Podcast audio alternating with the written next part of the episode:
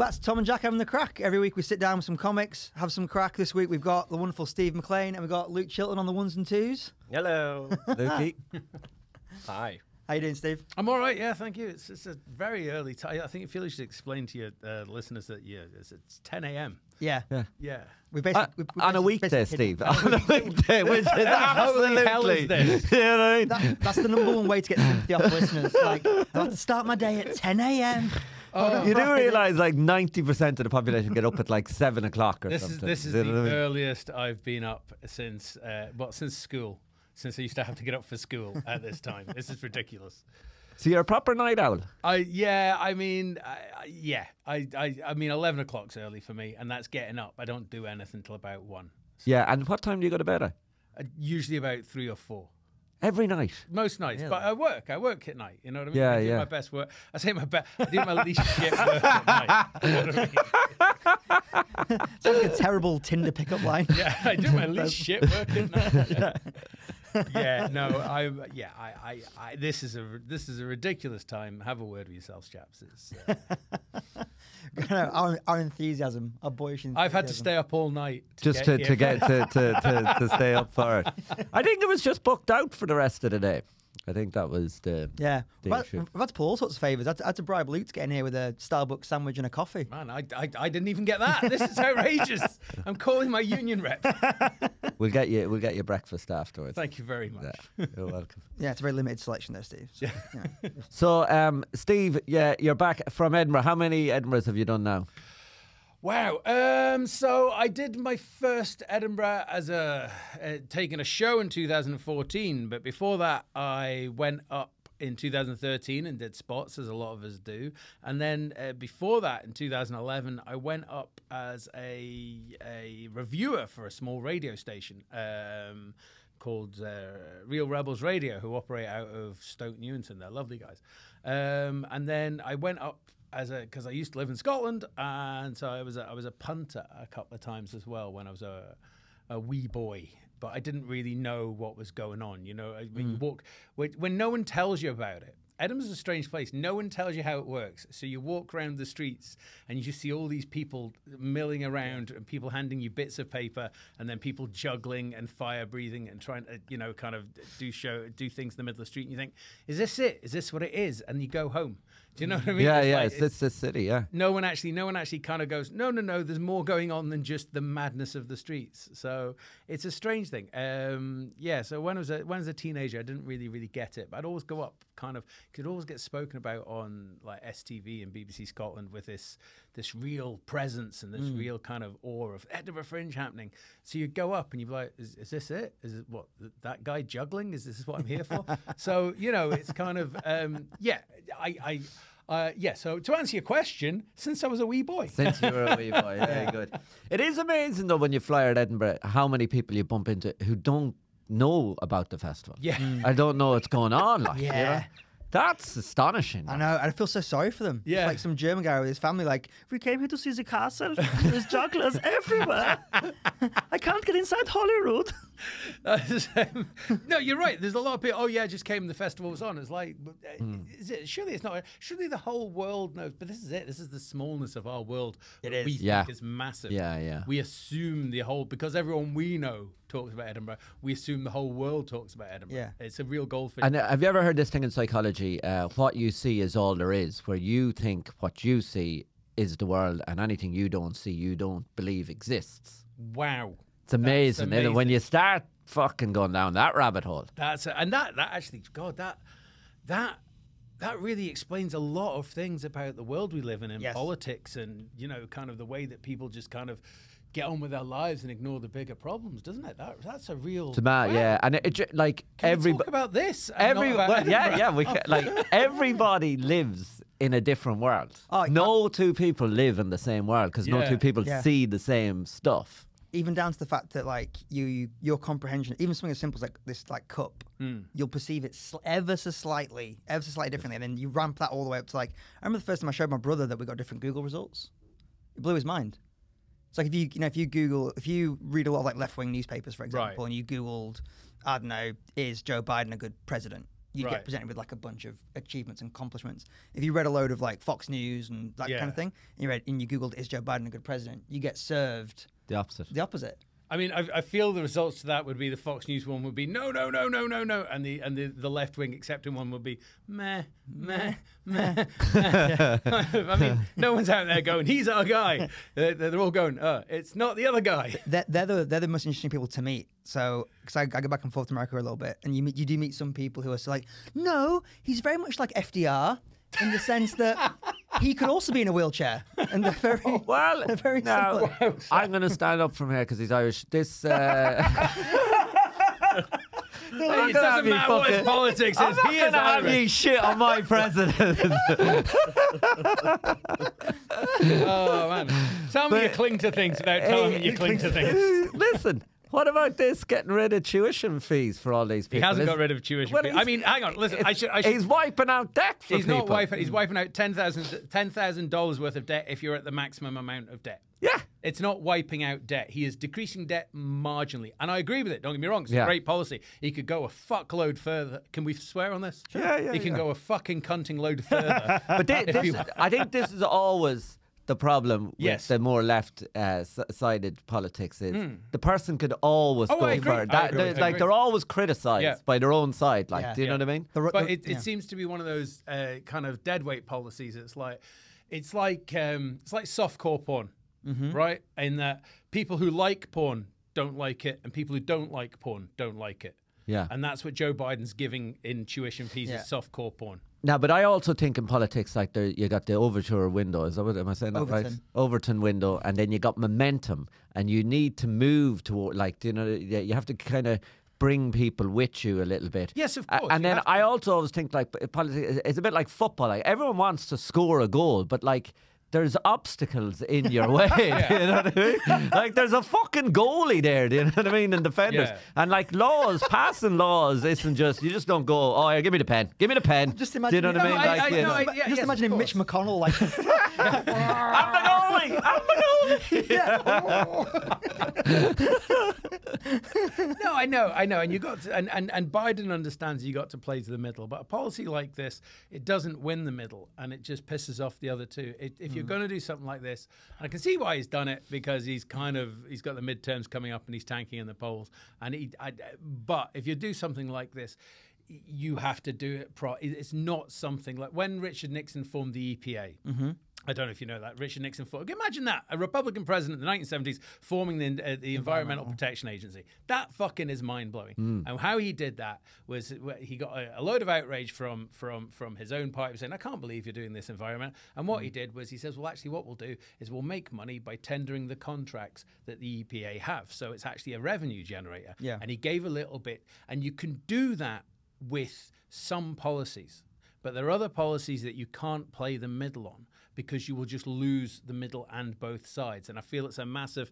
He's not gone. He's, he either shouldn't have done it or gone a lot further Right. um, to secure votes. it's, it's Ah, funny I, 'cause I, you- I never, I'd, ne- I'd never agree with he shouldn't have done it because all the people who would benefit from it, none of them are going to be like, No, he shouldn't have done it. course, like, no, and it, it will make Yeah. real difference to people's It's- it's- lives. yeah, Yes, it's it- also like you need he needs a thing like with the mid he needs a thing to campaign Yes, on. yes. and it's a, and it's a solid sentence. Yes. like we're, Yeah. we're getting rid of Jewish is a solid sentence to say out loud. But also the other thing too is, uh, you know, one of the reasons that they don't want to wipe out debt is they think it causes inflation, but the economists say it won't. So if he can then go at a later stage, look at I wiped that debt out and it didn't cause inflation, let's do it again. But this is it. I mean, th- th- there's the, reducing debt and wiping out debt are very different things, and I I feel he could have. I I would have much rather have seen him be uh, rather than this one size fits all policy of. Of I, I would rather it be means tested, and so rather than everyone who's over the Yeah. certain limit get ten grand, I would rather some people got fifty grand, and people who can afford their tuition fees to have uh, to to to to get Yeah. nothing, not get nothing, but do you know what I mean? It's Yeah, kinda I know- I hear what he you're saying, could yeah. have wiped. He could have really made real difference to the real bottom earners, Mm. and he chose to play that awful thing of no, everyone gets that fake equality. Uh, what is it? It's not. It's not equality. Equity. Equity uh, that that we that we think's equality in this country, and he could have done. He could have taken the same amount of money and done so Mm. much more. I mean, no one's losing any money. He's just written the debt off. Oh. No one's having to pay for it. yeah, And this is this is this is the thing that annoys me is that people said, "I can't believe I'm paying for that." You're not. Yeah. You're Do- do- absolutely not. Do you think we we need a big debt amnesty though, don't we? Like and, and it agreed. happened in the past. yes, like the. Greeks did it, the Yeah. Romans did it. There was always a point in society FDR where it's just like done it. let's just you know what I mean, let's It's- start again. It's all fake. I mean, there's a great book. uh, I don't think you guys read it. It's called "Why Everyone Knows Everybody and Why Why Everyone's Broke." Yeah. It's basically the concept of like all we're doing is you just tr- you just agree to trade debt around Right. the Yeah. world. Yeah. So you can agree not to. You can agree to like write it down. You can agree to offset it. There's loads of things you can do just to say it's fine. We still trust you. Hmm. We'll still like trade with you and lend to you. Doesn't have to be like the certain number you've got today. Give me a different number. Can I? Can I? Can, in, I, what I'm loving about this conversation is, in the grand tradition of the Edinburgh Fringe, we had one line at the start about what it was about, and then it's just gone off into our debt-laden club sets. Ah, yeah, these are the hits: government debt, economic policy, uh, inflation versus debt reduction. Yeah, that's our that's our comedy store. bit- our comedy store bits. A solid weekend material. exactly. It's a Friday night in Manchester. Here we are. Here we go. What do you guys think? Monetary policy or growth? What do we reckon? Um, but yeah, I, sorry, I really derailed it there with that, and we were getting really, we were smoking with the debt. We, we were fl- oh, we were flying, Well, lads. Actually, it, it flows quite in um, because I mean, debt and the Edinburgh Fringe. well, are- exactly, exactly. hand in Inexorably hand. They go Yeah. hand in hand. It's, Yeah. it- it's you. You don't you you you don't do an Edinburgh Fringe and not come out of it with some kind of debt. Emotional, Yeah, financial, yeah. spiritual. Yeah, it's true. Uh, It's, it's, it is like a little microcosm of that thing of like, um, you, we could all agree to not charge as much for the venues. We could all agree Mm-hmm. to not have ticket prices where they are, or you t- you continue to perpetuate a system where, could because somebody's going to pay it, which is kind of like the macro. Mm. That's that's kind of the macro trend in capitalism in general. Is like somebody will pay for it somewhere. Well, that's somebody that's will. the problem, isn't it? 'Cause you're Well, dealing that's the with gl- that's I suppose that's globalization has Yeah. has helped that, you know, uh, because it just it's created a much bigger market. Mm-hmm. So that's why you can get like you know the universities, for example, like they kept up on their prices. There's universities in Ireland where like a huge percentage of their students are coming from China. Oh, it's I think it's every every Western country. That's like the unspoken thing. Hmm. Is that the reason why tuition fees increase is because of that. Because they're bringing them from China. Well, f- well from from any, from any other country where they put a real premium on going to Oxford or, or Trinity College or Harvard, and they've got money to spend on it, and so th- and so they will. So they, yeah, now they don't have tuition fees in Ireland, but they, they- you know, the universities. It's not a, it's not the same as here with the debt and everything. But like there are universities where they do a lot of the pitching in in China to get people. Do you know what's a really weird thing about globalization, right? I So just to we're clear, we're sticking on this, yeah. Oh yeah. I've tried twice to change no, trains. no, no. and we go back. We go back This to. We go is back a- to this is a double dynasty. We go back to Edinburgh now in a minute. But I was. This is the bi- bizarrest thing about globalization, right? I I live in in Clapham, and in Clapham there's like one of these really old school Chinese restaurants, right? Okay. They only take cash. They don't take card. And you know, like these Chinese restaurants that are all around Britain and Ireland, where they all taste exactly the same. Like the food consistency is like better than McDonald's. Like Right, every yeah. dish is exactly the mm-hmm. same. They all taste exactly the same. And every so often, I will go to this place for nostalgia for my childhood. like Chinese food is the is the the nostalgia dish of my Irish upbringing. I mean, I mean, my, my grandfather was Irish. He used to talk about it all of the time. Is that because you, is that 'cause you get like orange chicken, rice? No, and it, broccoli? it's. Wow, I tell you what, I get. wow. I, I tell you what, I get. I, I get. I get chicken fried rice. I get chicken fried rice and curry sauce, and it's just brings back so many memories. Thanks for sticking with me on that, Steve. I appreciate that. I mean, I was there. I was there all the way. Chicken. Yeah. Um, Right, Edinburgh. Edinburgh, right, okay. Okay. what, what- I mean, But What's the problem? What's the solution? um, the the solution, the problem, the, the, the problem is it's far too expensive for everybody, and now that the middle class has started to feel the pinch, it's suddenly a problem for everyone. Whereas those of us that were struggling to in Edinburgh for the last ten years have known it's been a problem for a while. Um, but as always with things, when it starts hitting the middle class, suddenly it hits the newspapers. You know, and Right. we have suddenly hit the newspapers because um, the people who have, who I mean, the, the people who run it essentially the the the social demographic of the people who run it Yeah. are saying we've not done a very good job at running this it's outrageous do you know what i mean it's like well you know, don't let your mates fucking rip off your other mates. It's that simple. But yeah, I think I think Edinburgh needs to collapse. I think the whole system needs to fall in on itself. It's shown signs that it might creak. Uh, I don't want it to. If I'm if I'm honest with you, um, I I would like Edinburgh to continue on the on on the model it was a few years ago of just about affordable be, because not not for any reason of me defending the status quo, but for fear of what it bec might become. I, what I don't want to do is is have someone like myself have it all collapse and be restructured. Because usually when things are restructured, they become even more expensive. They become even more uh, unavailable to people like me, working class scumbags who are entirely priced out of the Edinburgh Fringe by the Edinburgh Fringe. And I I'm I loathe to say this uh, recorded, but entirely priced out intentionally. It's a middle class playground, an upper middle class playground, and they want to keep it as such. And be under no illusions, that's what the app. Uh, I don't Get- yeah, get rid of the app, yeah. Get rid of the app was an attack on free shows. It wasn't a. They had the money. Yeah. They had money to put journalists up. They're currently putting money into taking Edinburgh Fringe shows. Currently, my money. They're taking uh, uh, uh, Edinburgh Fringe workshops all around Scotland. Great, that's brilliant. That's great. But they certainly had money to help out and chose not to. Uh, if- I don't know if your, your listeners or your viewers know, but they, they usually provide an app, which is a great thing for free shows. Uh, around half my business comes from this app. And despite saying the app would be available in the terms and conditions, uh, they removed the app Yeah. this year and didn't tell us till we found out about it. Which means it. people can't discover you. So Because the idea is like, oh, it's 8 p.m. What's on? it's, it's the now the now and nearby function that Yeah. free shows absolutely exist on. The reason why they removed the app is because they knew it was going to be low number. And I, I realize I'm creating all sorts of kind of legal uh, kind of I'm, I'm saying this as definite. You know what? Fucking sue me. I would love for them to take me to court over this and get this whole thing out. I believe the reason why the app was removed is because the Edinburgh Fringe do not get a percentage of things that go through the app, which hmm. are free shows.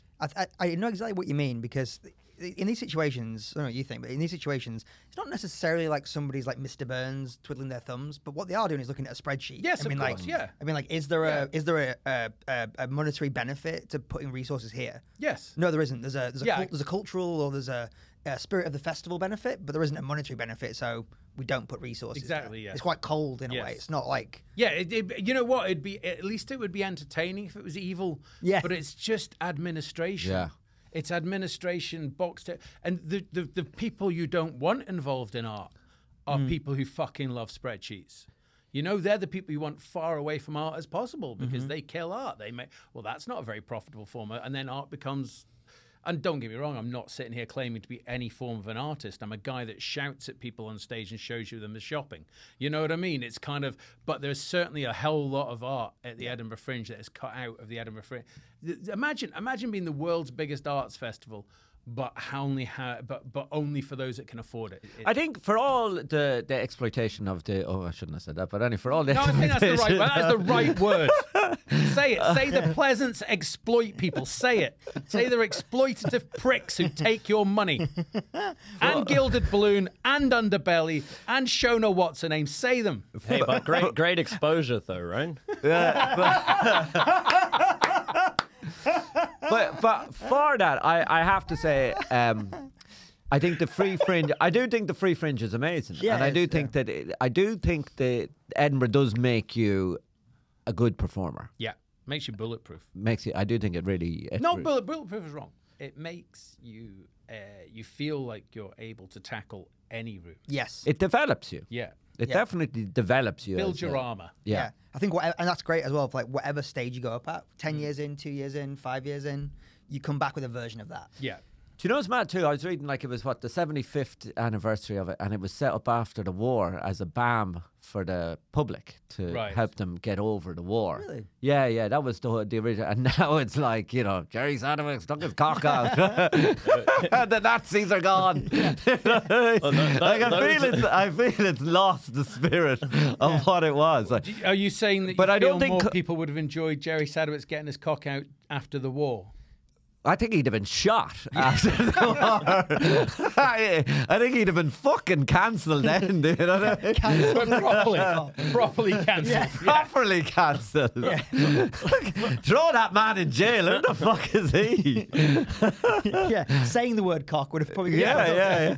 But it, I, I, I don't think comedy was always meant to be the biggest part of it. I think that just No. happened in the 80s and the 90s. Like, that comedy then outgrew. Mm. It, it certainly in the nineties was a massive comedy boom in the nineties, and and Richard Herring and Stewart Lee talk about it, and they talk about how it, it was just a case of you felt like you were just waiting for your turn to Yeah. be the next big thing, Right. and that doesn't exist anymore because obviously once everyone got wind of that, all of the people that wanted to be comedians were shown they could do it.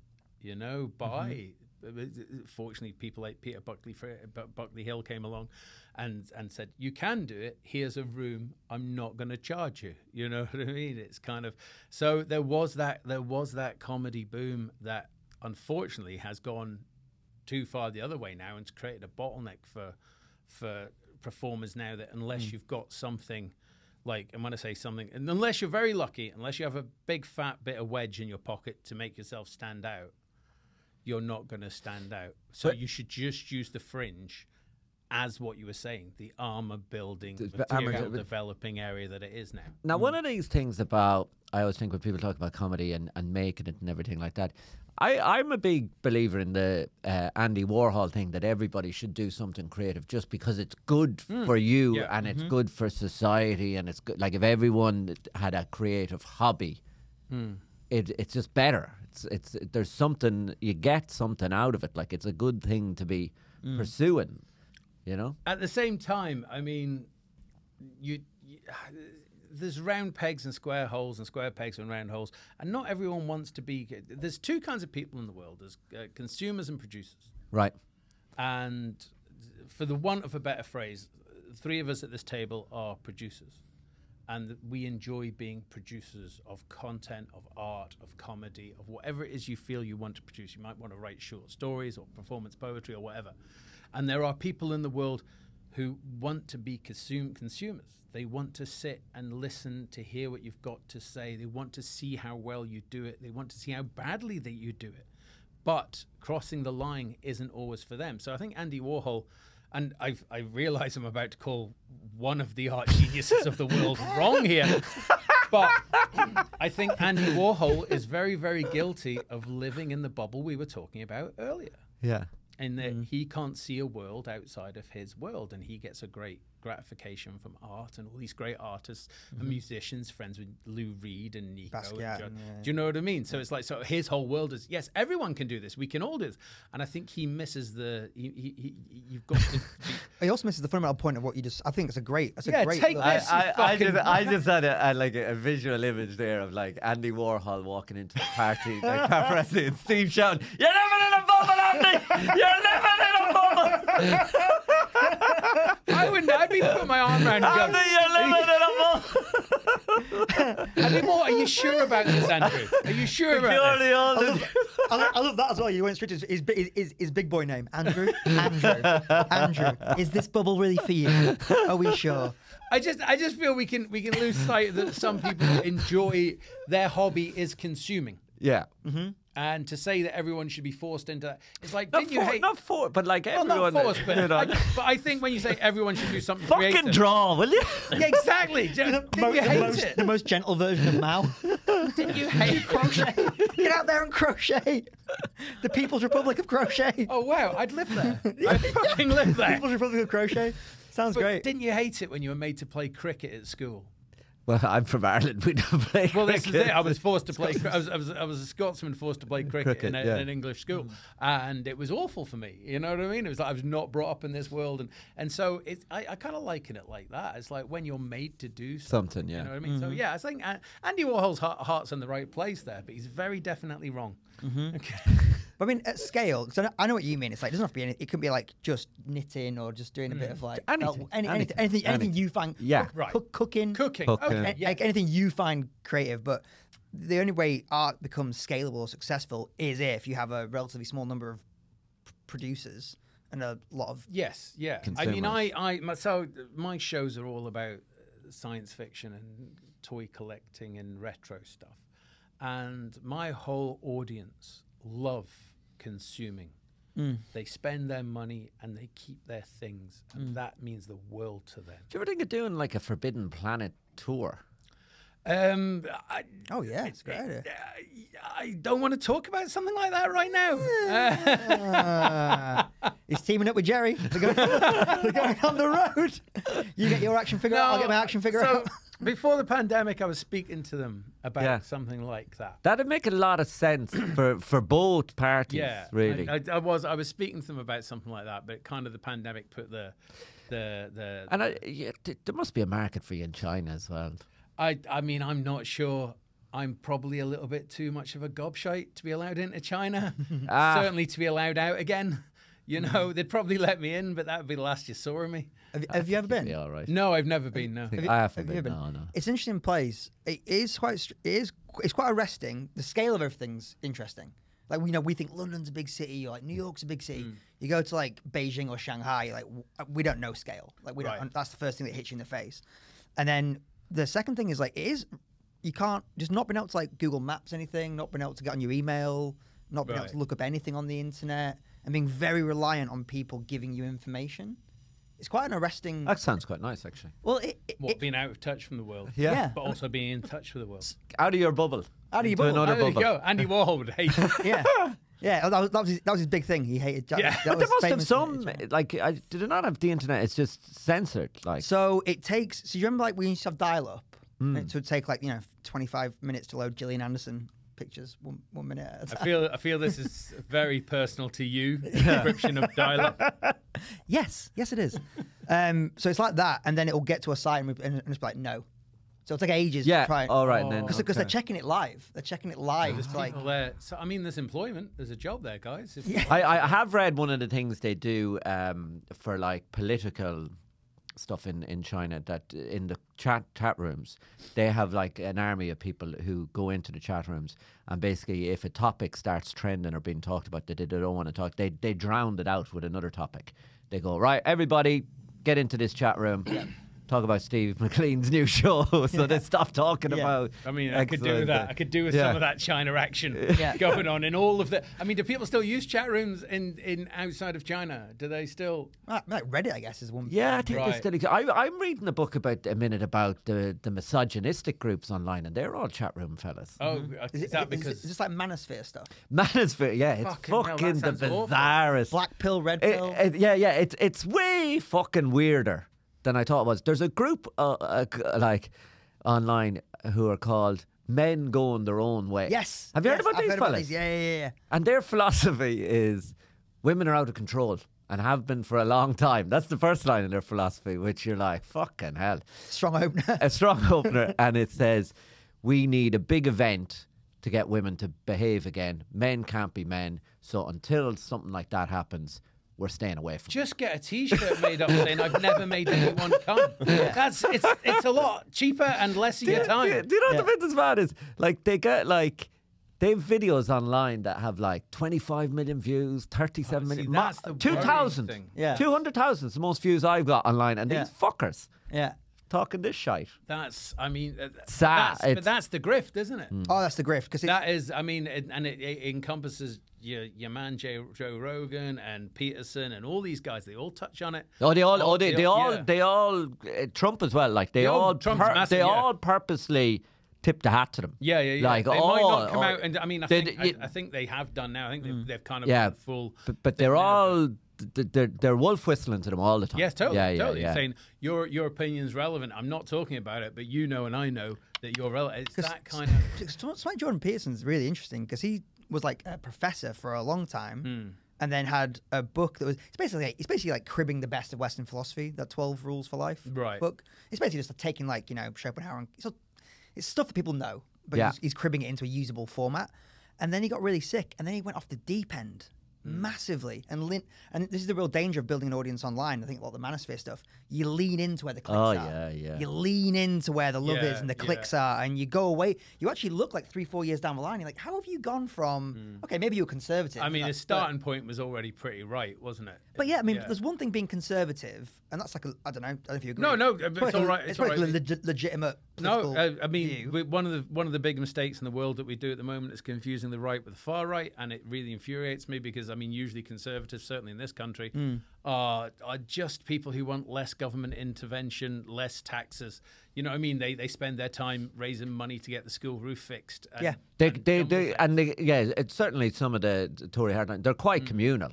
When you But go there, what- they are but quite what communal the far places. right have done, and this is a fucking genius move by the far right, is that they have managed to conflate the right and the far right. So now, when we talk about the right and we're meaning the far right, the people on the right get their heckles up and they move that little bit closer to. And don't get me wrong, I'm not saying, oh, you know, you should try and understand everyone. You should try and understand everyone, but you don't accept outrageous points of view. You know Yeah. what I mean? You kick back against them, but but the, the, the, the problem with, with someone like Pearson is he has put that pin in the board of the right wing, and then he's dragged the board, mm. not the pin. He's dragged the whole board to the, further to the right. Yeah, but you don't, do you not think it's like an, a more, you know, I think all economies run in cycles, and, and throughout history, there's always a point where economy gets to a stage where suddenly it stops working for the majority of people, and then the politics start to move further right and further left. And, and it's it's not just it's happening everywhere. Yeah. like mm. Sweden now have far right people in government. Italy or there's a woman in Italy desperately- who, who, who basically said mean, Mussolini I don't. Yeah. the best politician in the last 50 years. And and and like 19, 1916, 1920, like the Irish rebellion, that, that was the same thing that happened. That was a workers a workers socialist rebellion, and mm. that was happening all over Europe. Mm-hmm. I think we go out of our way to offer olive branches to the far right and hiding the understanding behind the economy is when we've traditionally done and there's no no amount of lack of money justifies dehumanizing people No, no, no. I, I, I, agree with you there. Like, but I think what happens is there's periods of time where they, bec- they their power increases. I'm, re- I'm reading the book about Mussolini at the minute, and like, but that's because they're grifters y- that's, that's because they're they're saying You mean your they, skin they don't believe what Yeah, they're your saying? skin Like, because your skin yeah. because of uh, your, the economy's bad because of people. But they're but they're always trying to promote their wares. But there's Yeah. times where suddenly because of the, the shift in con yeah yeah people are more the stress and everything makes people more susceptible to being lured in. You know. No, totally. Yes, maybe maybe you're right. But once they've been lured in, I don't think we. I don't think it's. You, you, it's a tricky one because everyone's everyone's capable of rehabilitation, or at least you should believe everyone should be worthy of rehabilitation. But Mm-hmm. at the same time, the I mean, the right wing, the very people that they've lured in, Yeah. are very very definite about personal responsibility. Mm-hmm. They are very sure about it. It's part of their manifesto. Not the far right, but the right wing in this country are. Yeah. Well, it's a personal responsibility. So I don't think. I, I think to say, well, they've been lured in because of grifting and blah. They've still made the choice to, To, go. to go, yeah, yeah. There's still. I agree with that, and I, Yeah, I actually, I actually really dislike the argument of uh, it's it's an interesting semantic difference between being like lured in versus like just susceptibility. Because Hmm. lured in, I think, implies they don't know what they don't know what they're doing, Yeah. and they're too silly or Yeah. too stupid to know the difference. Whereas I think susceptibility just means like my life is tanking, like things aren't going great. That and I don't, the I- answer. and and and just Jack was saying like you know there's there's that bifurcation of the left and the right. Yeah. So some people go like way left and like this is an answer, this is a solution to something. Some people go way right and be like this is a solution to something because the the common uh, institutional way in which like maybe their parents were making money or living their life doesn't seem to exist anymore, doesn't make sense anymore. So they just search for something, Yeah. anything, to try and glom onto. Yeah. No, I think that's true as well. I think, and also as well, blame. It's like my life's tanking. I've done nothing. Okay, it's easier to blame to someone else. Yeah, yeah, yeah. know what I yeah. mean? People It's always want to blame someone else. Yeah, rather, rather than looking. rather than just, do you know what we need to bring back? We need to bring back that song "Que Sera Sera," whatever it would be. I mean, I don't think it Like, went when away. I was yeah, a kid, that yeah. song was sung all the time, and everyone was like, "You know what? Fuck it." When the Whatever. fuck were you a kid? 1949. Well, in, in, in Ireland in 1980, it was In the 1940. 19, I, I remember in the 1980s and the early 90s in Ireland, you ever went to a football match or that was the Yeah. song that was sang with the most fucking passion and it was all basically, look at whatever will be, will be the future that Yeah, like, jeez. you fucking, do you know what? Here we go. Fuck it. Who gives a fuck? Like, it's not your fault. It's that, you know, we're on this ride. Shit. I you think, know. you know what, I, think, I know. I think there's a lot in that. I'm bringing it back. fucking bringing it back. Rename the podcast. Okay, Sarah, Sarah. Tom and Jack came Sarah, Sarah. Was that, some, someone told me that that was like the purpose. You know, in like ancient Greek sort of um, theater, and they have the tragedy uh, trope or whatever, the, like a tragedy play, and it just everyone just loses, and there's no sort of um, Winners. vindication at the end. Yeah, yeah. Apparently, that was like a function of what you were saying. So it reminded everyone that the world was chaotic and unfair, and it made A- and people much more accepting of it because they're just Yeah. like, oh, you can be a good person. And everything goes bad for you, and that sucks. But that's to- the way the world is. You have to learn to accept that. Yeah, Yeah, yeah, yeah, and like yeah, they yeah, were yeah. supposed to be like group cathartic exercises, and that was the purpose of tragedy. Whereas nowadays, it's all obsessed with nostalgia. At least Right. in the like mainstream sort of cinema, it's all like Yeah. action heroes, superheroes, like sort of morally perfect people. Um, and and that it's- it's morality has some sort of has a a, a utility. That Yeah. it has like a benefit. If you're a moral and, person, you, and, you and how you do like it's not a reflection on you mm-hmm. do you know what i mean there's like you were the smallest factor in all the variable factors of success you're one of the smallest ones time and place Yes, and yes, you know yes. the outside context is here. Yes. i always think of, do you ever see this guy in vegas fucking amazing stuff there's this crooner guy in vegas you, you definitely recognize him if you saw him like and he, he was like a very religious guy when he was first brought to vegas to sing in the casinos and he, he found the place repulsive but he was a singer so he bought himself a farm on the edge of vegas Yep. so, so he could have this retreat to go to. It's now he's now sitting on one of the most expensive bits of private real estate in the world because Vegas built around his farm, and he believes like it's like God, Yeah. you know, made him Yeah. rich. Do you know what I mean? But it, you see, like, you know, there's no, there was no shrewdness or intelligence there. Like that's just uh, a, a, a s- fortunate.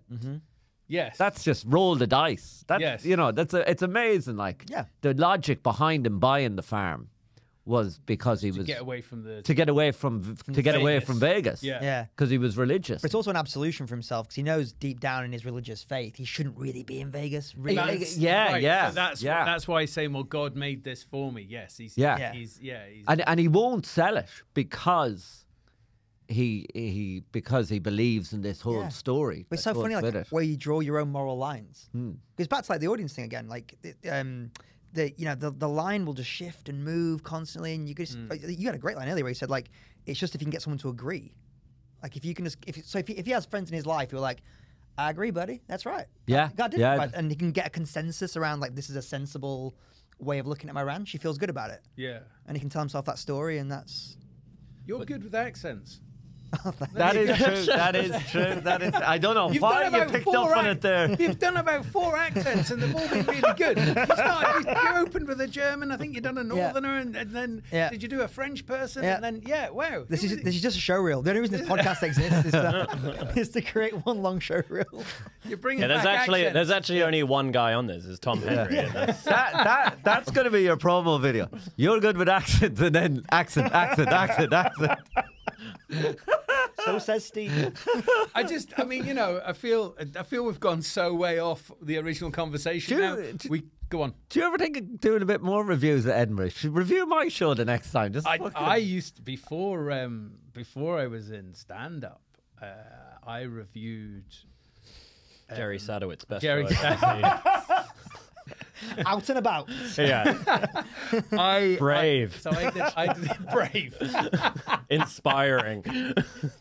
Oh my god! there's- Circumcised. There's, there's code Yeah. words. There's code words. You know when you've tanked. When the audience come up to you after a show and go, "You're very brave." Ugh. It's like you know I've tanked.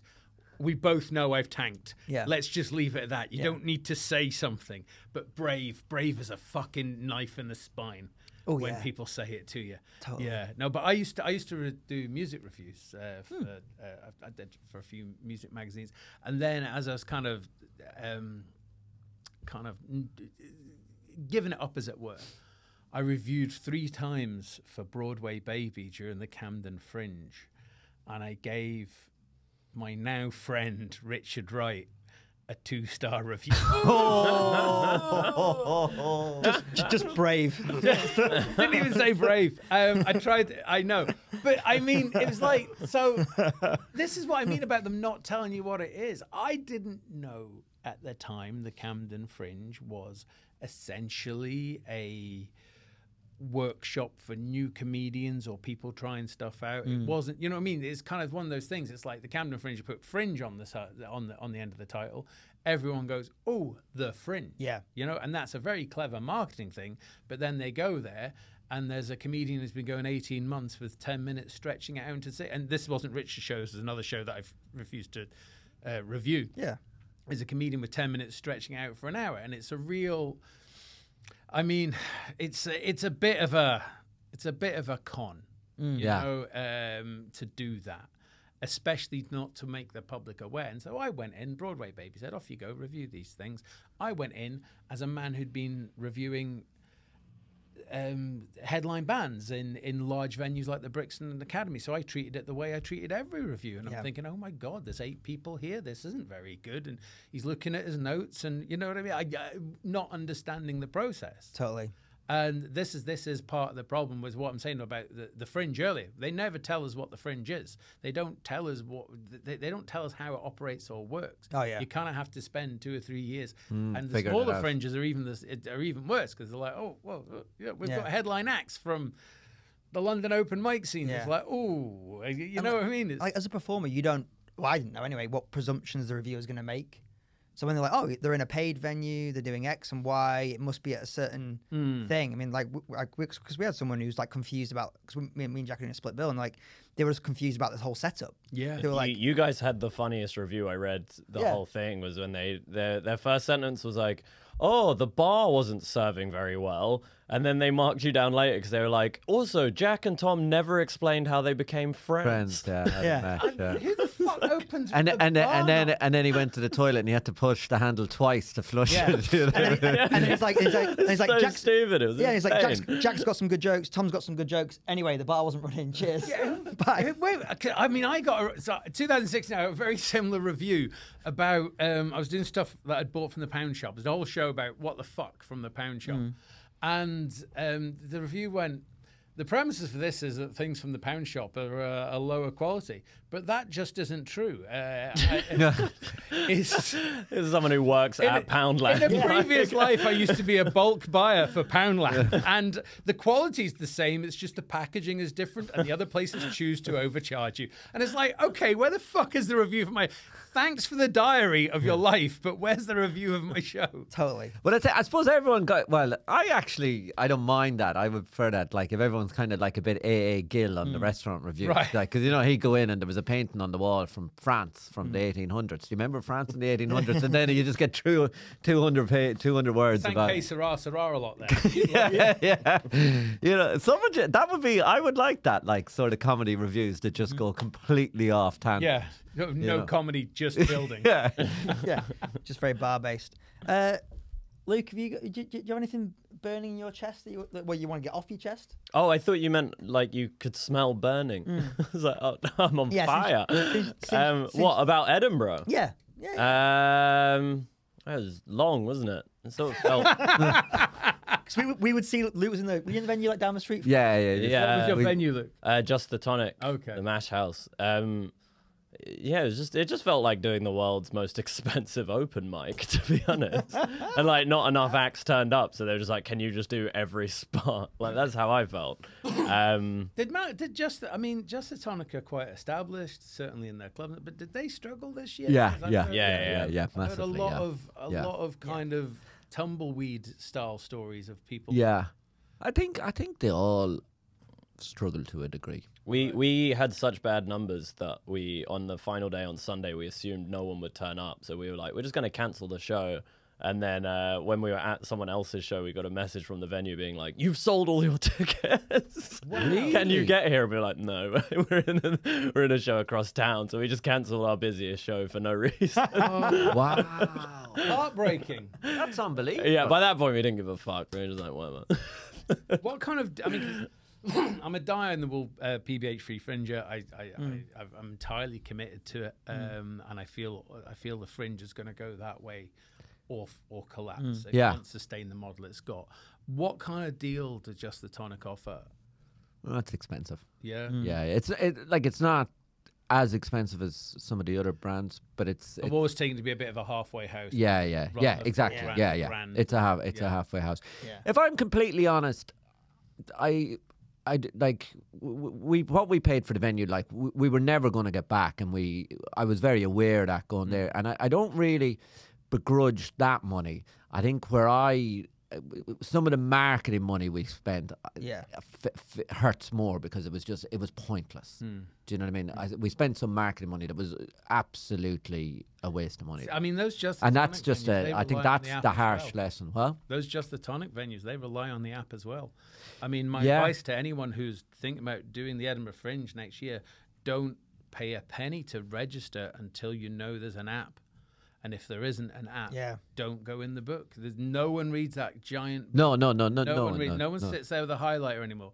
If you're a free show and you haven't got, or or, a, or the halfway house kind of half ticketed Yeah. pay what you want shows, and you haven't you haven't got money to spend on press, and obviously you haven't. Otherwise, you wouldn't be doing the free fringe, maybe, um, or you wouldn't be doing the cheaper options if Mm. you've got ten grand in the bank. You know what I mean? So, um, and certainly it's one of the things on the free fringe we discourage you from doing as well. You know, is kind of blowing all the money on advertising. Yeah. yeah So if you have, if you are on these these, if you are in one of the free fringe providers, don't move until you know there's going to be an app. Don't put a single penny the Fringe Society's way. And what they'll do is they'll say, "Oh, well, the late deadline's coming up," and if they still haven't answered the question as to whether or not there's been an app, don't pay it. You can always go in the app later Mm-hmm. if they launch the app. Pay the pay the money to make make sure you're on the app. Don't pay a penny until you know there's going to be one because Yeah, they'll right. take your money and run again like they did this year. I am going to get sued. I'm No, quite I well, I don't know. I I could I, do the press. I, I think the way to do Edinburgh is, from in hindsight, is you do the free fringe and you just focus all your energy on flyering. yeah. That's I mean, that. I think that's you know. But fly, flying, I always found funny when it's like stand-up comedians who are often sort of like introverted weirdos mm. versus a troupe of actors flying. Oh Yeah. and they'll literally come in like, "Oh, hello, everybody," and they start doing like backflips and singing like "Tra la la la la, come to my show," and you're just like Well, fr- free filled comedy. with rage. there was that band, you know, that band that would walk around handing out flyers, and it was a great spectacle. Yeah.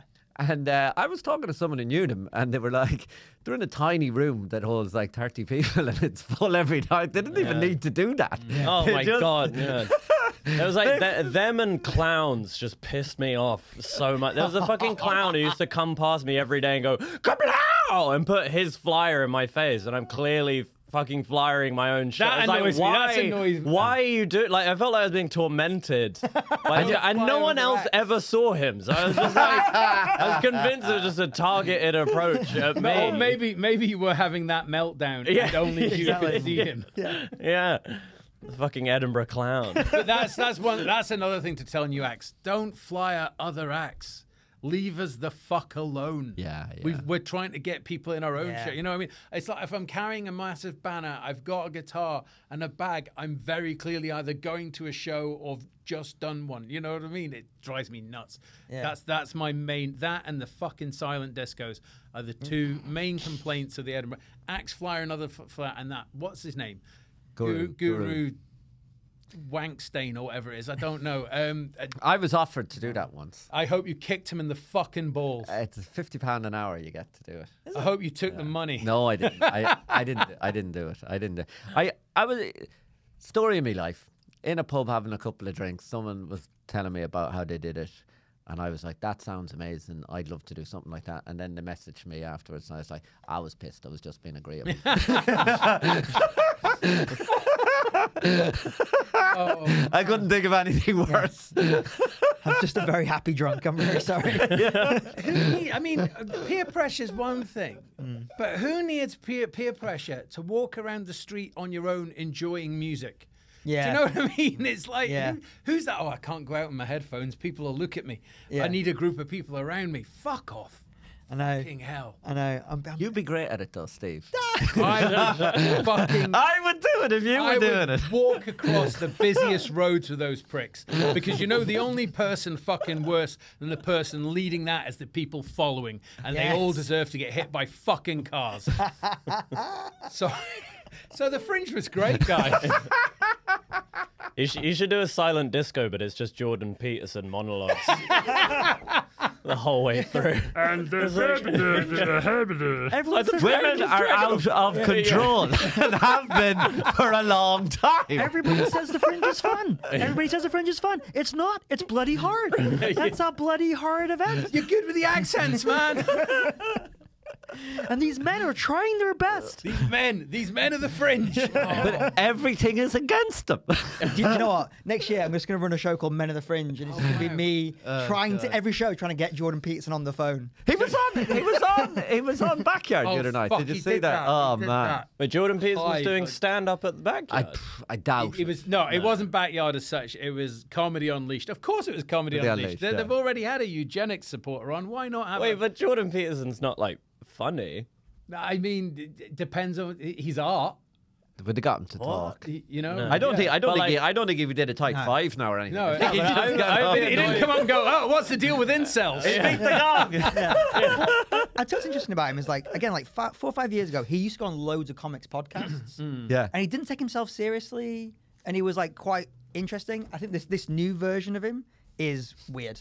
And I- um? So who's the really? Oh, I can't remember his name. Who's the really big Aussie comedian? Um, Jim Jim Jeffries. Jeffries. There you go. Uh, did you watch the Jim Jeffries clip of him owning Jordan Peterson? Jordan Peterson had been doing this argument for three or four years. You think Hmm. he'd be watertight on it, and Jim Jeffries took it apart in three seconds. Which one And, was it? uh, Um, it's the one where uh, um, they're talking about whether or not um, a bakery should be made to Oh, right. cake. Okay, yeah. And he just folded like Superman on laundry day. He went, "Oh yeah, maybe I'm wrong about that. Maybe I should reevaluate my." p-" It's like you've been having this argument for three years, you prick, telling everyone it's not racist, and here's Jim Jeffries saying this is why it's racist, and you have just gone, "Oh yeah." It's like. Who's your fucking god if that's how quickly they get? Oh, Jim, Je- that- Jim Jeffries that- might but have had a gun under the table though. yeah, yeah, yeah. yeah. I know, but I, li- I I do like it when um public speakers backtrack on what they say. Yeah, me 'Cause I think it's like it's damaging their sense of like infallibility, but it makes them more like human in that. Oh, is that, I is do, that, I do like. was that where you got into him then after Yeah, that? Yeah. like, so you know, now, At least, at he can admit he's wrong from No, time to now I disagree time. on learn about one. the dragon of chaos that's coming to I eat us all. absolutely disagreeing. When you have built your whole life and your millions of pounds fortune Mm. on this argument, I would expect you to have a better go at the argument than just going, You, "Oh yeah, you're right." You do know he is a charlatan. Oh no, totally, totally, yes, yeah, yeah. like it doesn't. But you know, dig your fucking heels in. He's at least pretend you're. We all know you are a grifter. Pretend you're not. Yeah. For all the people that have bought you, spent the twenty quid on your fucking book. Well, For the sake of yeah. them. pre- do you least think there was some people like? Do you remember when Dylan went electric? Do you think there No, was? how old are you? Remember when Que Sera Sera was big? Do you remember 1969 when Dylan was a. Are you some kind of weird fucking Yeah. I think the was portrait of. after the war. I think yeah. Do you think there was some people like when Dylan went electric, they freaked out? There's some people, Jordan Peters backfired. They were just like burning their book. Yeah. I can't deal with this anymore. I hate him now. I hate him. I'm getting all my Jordan Peters and stuff and I'm burning it. Yeah.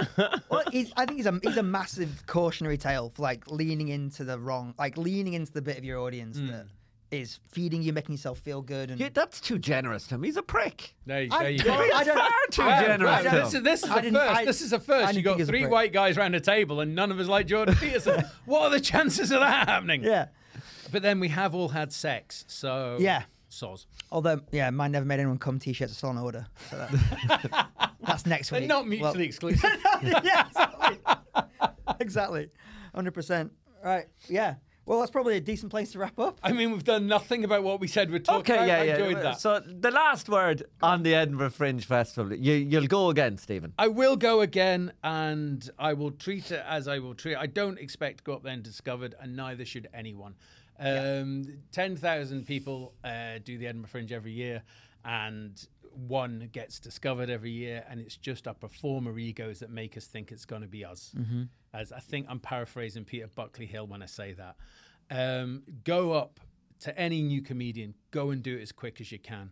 You'll pick up more stage time in a day than you will in a week of you doing it. Or even, You know, or even a month. no, it is the best thing you can do with your time is to develop as an act. Just go there and know what to expect, and that is to expect to get better. Don't expect your Netflix series. Series, yeah, yeah. You got to be realistic with your. I, there was one or two Oh, people. getting I, I saw one. What? what? He just went, I thought I was getting the last word. Oh, sorry, sorry, sorry. It's like, my name's on the fucking podcast. hey, Sarah.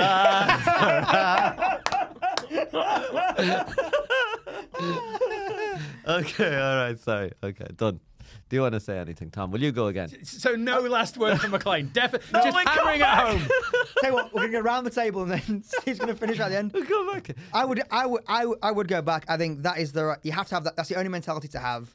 Hmm. And I think either you have a specific thing you want to like try out or get a bit more, you know, a sense of how it's working, mm-hmm. or you just like, I just want to get some more reps in this year, and I've got a plan for doing it. Mm-hmm. A month, I think. I'm not sure if I'd go back for a full, a full month, a full yeah. month. But Luke, how you? Oh, What about yourself, Lukey? Nah, fuck that place. I can see I can see all the dicks I need to in this city. Thank you very much. and some of the tits. Yeah. I, I think Luke deserves the last word on that one. Fuck that place. And there it is. That's been Tom and Jack having the craic. Cheers, guys. Thank you. Cheers, Steve. Cheers, Steve. Cheers, Luke.